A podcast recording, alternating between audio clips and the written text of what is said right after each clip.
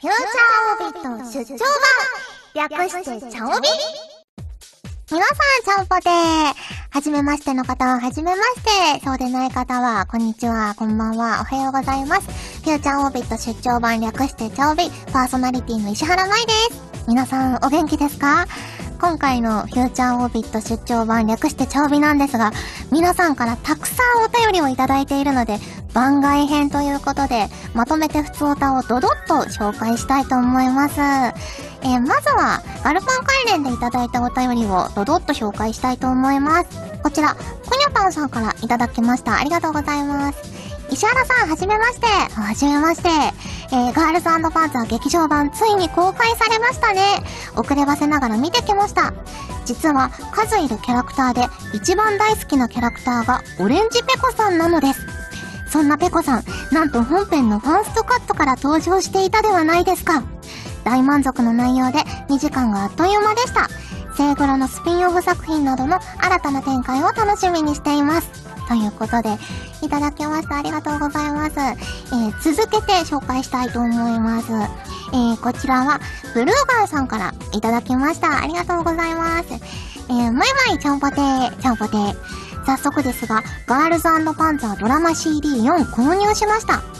ガルパンは放送時から応援しており、ブルーレイディスク、ドラマ CD は全部購入しています。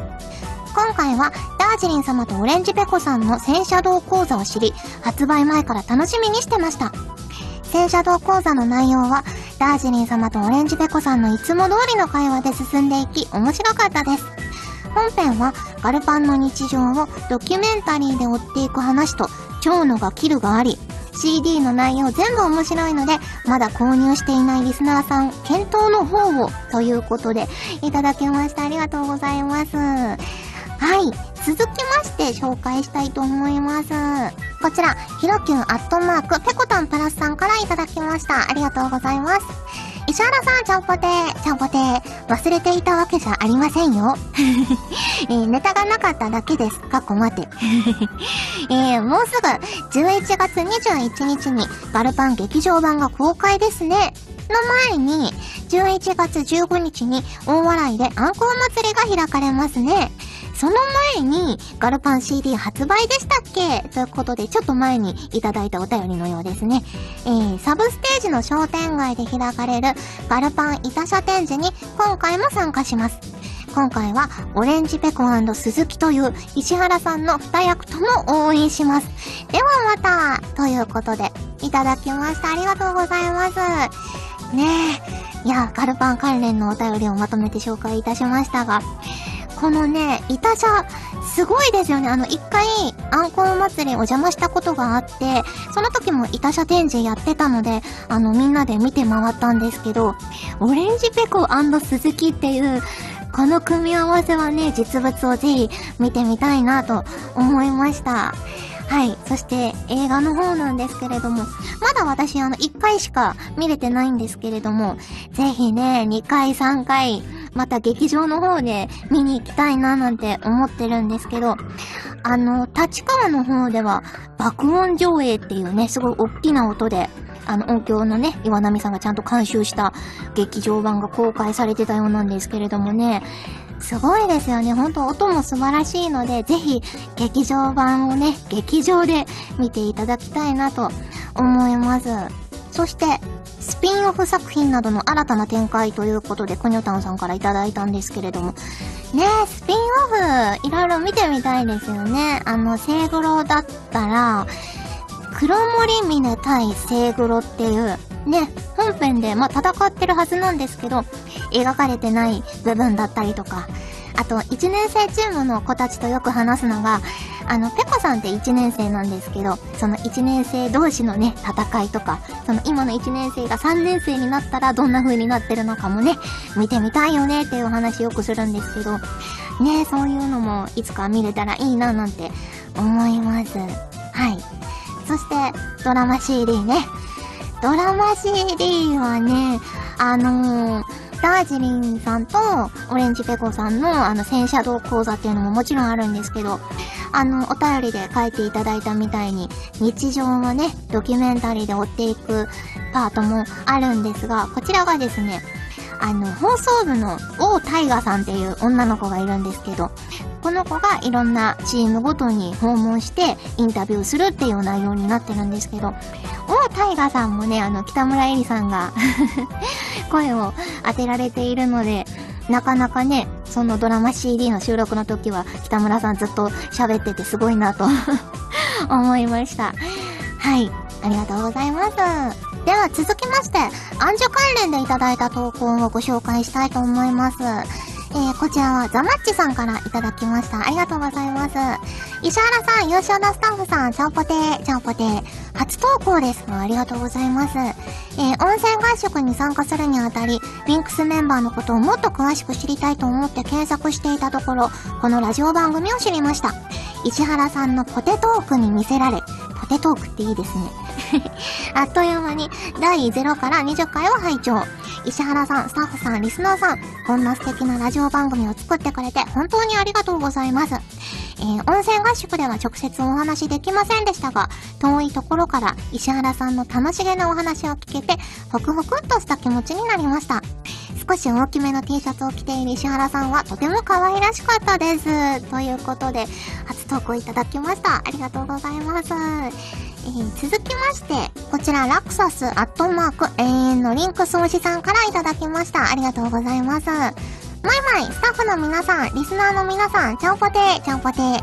私は先日行われた青蘭学園祭関東大会に参加させていただきました。今回の戦績は4勝3敗と、なんとか勝ち越せました。マイマイはソフィーナが入ってるかは別として強そうだったので当たりたかったのですが、そして、リンクスのライブでは、めっちゃ可愛い衣装で、かっこいいユナイトライトを踊っていて、すごく盛り上がりましたね。ハートのサイリウム振りまくって腕痛いですが、次の温泉楽しみです。ということで、いただきました。ありがとうございます。ではでは続けて紹介したいと思います。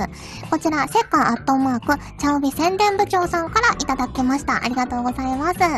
石原さん、スタッフの皆さん、チャオポテー、チャオポテー。温泉合宿 in 湯河原お疲れ様でした。2日間とてもいい思い出ができました。1日目は6戦4勝、2日目では7戦7勝といういい結果になりました。かっこ、全部ソフィーナデッキの結果ですが、やっぱ愛って大事ですね。わらわら。うん、そうですね。えー、CD お渡し会では白衣を着て少しお話できましたし、最後のリンクスからのサプライズ、かっこ、閉会式の時に誰かをばらしていたような気がしますが、わら。えー、でも、えー、うさぎの耳がついたパーカーを着てお話ができて嬉しかったです。かっこ、えー、白衣から白ウサギになってると言われた時に笑いました。わらわら。えー、他にもありますが、長くなってしまったのでこの辺りで。来年も合宿やることを祈りながら、今年の残りも頑張っていきましょう。ということで、いただきました。ありがとうございます。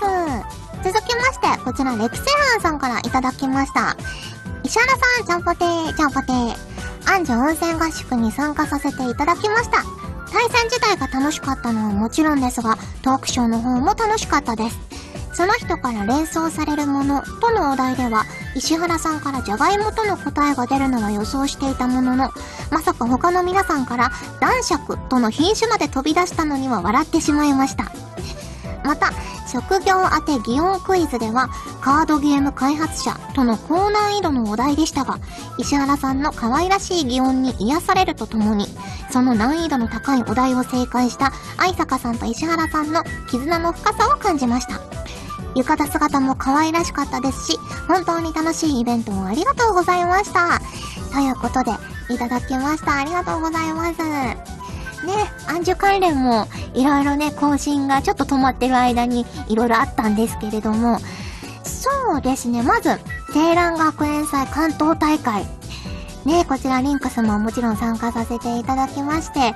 私は確か3勝2敗だったかな ?3 勝2敗で、あの、以前にね、立川のショップ大会というか、まあ、ショップ訪問させていただいた時に、戦った方にこう、リベンジを挑まれて負けたりとか あと、あの、チャービーのね、宣伝部長のセッカさんのチームとも当たれたりして、とても楽しかったですね。うん。ユナイトライトも、あの、新衣装のね、白い方の衣装で披露させていただきまして、本当にありがとうございました。そして、その後の温泉合宿。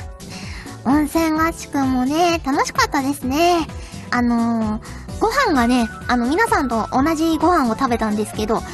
すごく美味しかったですね。松茸のね、土瓶蒸しとかあって、もうリンクスメンバー大はしゃぎで食べていたんですけれども、対戦の方もたくさんさせていただきまして、4勝3敗かな ?2 日間で。トータルで私は4勝3敗で、まあ、なんとか勝ち越すことができてよかったなと思ったんですけれども、